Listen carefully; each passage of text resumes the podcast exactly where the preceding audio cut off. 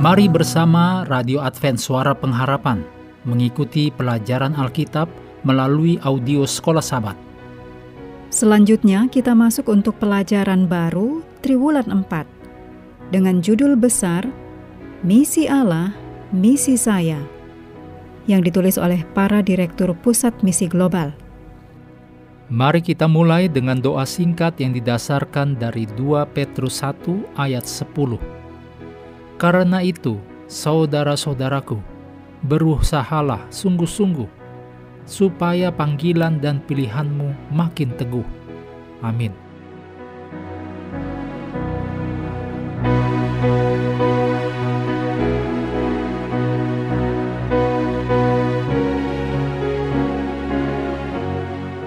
Berikut ini sekilas tentang Pusat Misi Global yang pertama kali didirikan oleh General Conference pada tahun 1980 yang beroperasi di bawah arahan Kantor Misi Advent General Conference.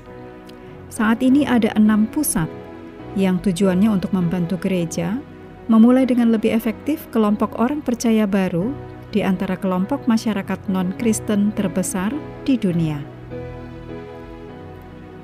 Pada saat tulisan ini dibuat, para direktur dari enam pusat misi global, yaitu Petras Bahadur, Richard E. Lover, Kleber Goncalves, Cliffmon Shamiruddin, Doug Van, Amy Whitsett, dan Greg Whitsett, dibantu oleh Gary Krause yang melayani sebagai Direktur Adventist Mission, juga Homer Tricarty sebagai pensiunan Direktur Pusat Misi Global, serta Jeff Scoggins yang melayani sebagai Direktur Perencanaan Misi Global, secara kolektif menulis panduan pelajaran Alkitab Sekolah Sabat Dewasa ini.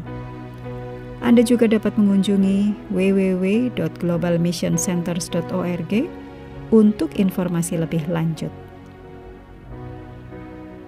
Pelajaran pertama untuk periode 30 September sampai 6 Oktober. Judulnya Misi Allah bagi kita, bagian pertama.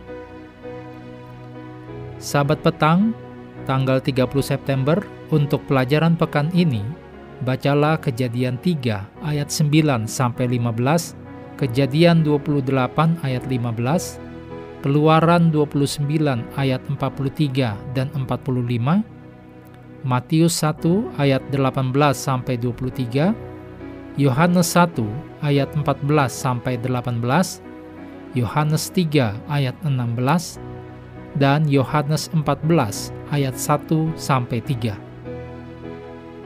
Ayat hafalan Kejadian 3 ayat 9.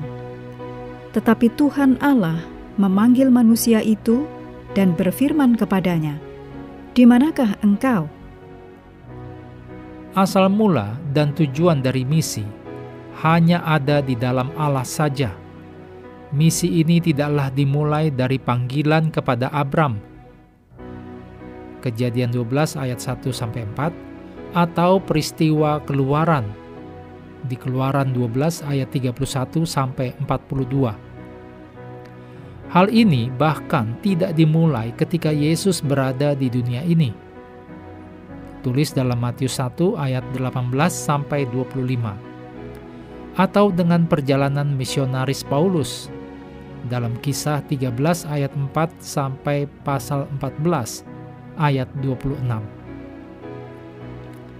Misi ini dimulai dari Allah sendiri ketika Allah menciptakan alam semesta ini dan kemudian menciptakan manusia ditulis dalam kejadian 1 ayat 26 dan 27.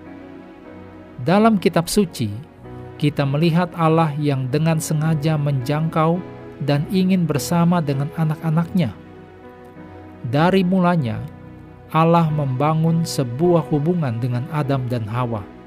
Bahkan sesudah dunia jatuh ke dalam dosa, Allah tetap melanjutkan misinya Tetapi sekarang misinya itu adalah untuk membangun kembali hubungan Allah dengan manusia. Pada akhirnya, misi Allah akan diselesaikan. Ditulis dalam Wahyu 21 sampai pasal 22. Dan atas dasar itu, kita harus termotivasi dalam pekerjaan menyampaikan Injil kekal itu kepada dunia. Ditulis dalam Wahyu 14 ayat 6 dan 7. Oleh karena itu, landasan dari setiap usaha misi haruslah berpusat pada hubungan dengan pencipta dan haruslah dengan pengertian yang benar tentang sifat dan karakter dari misi itu sendiri.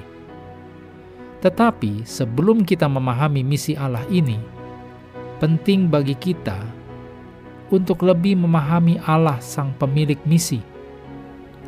Mengakhiri pelajaran hari ini, kami terus mendorong Anda bersekutu dengan Tuhan setiap hari, bersama dengan seluruh anggota keluarga, baik melalui renungan harian, pelajaran sekolah sahabat, dan bacaan Alkitab sedunia, percayalah kepada nabi-nabinya, yang untuk hari ini melanjutkan dari Mazmur 147.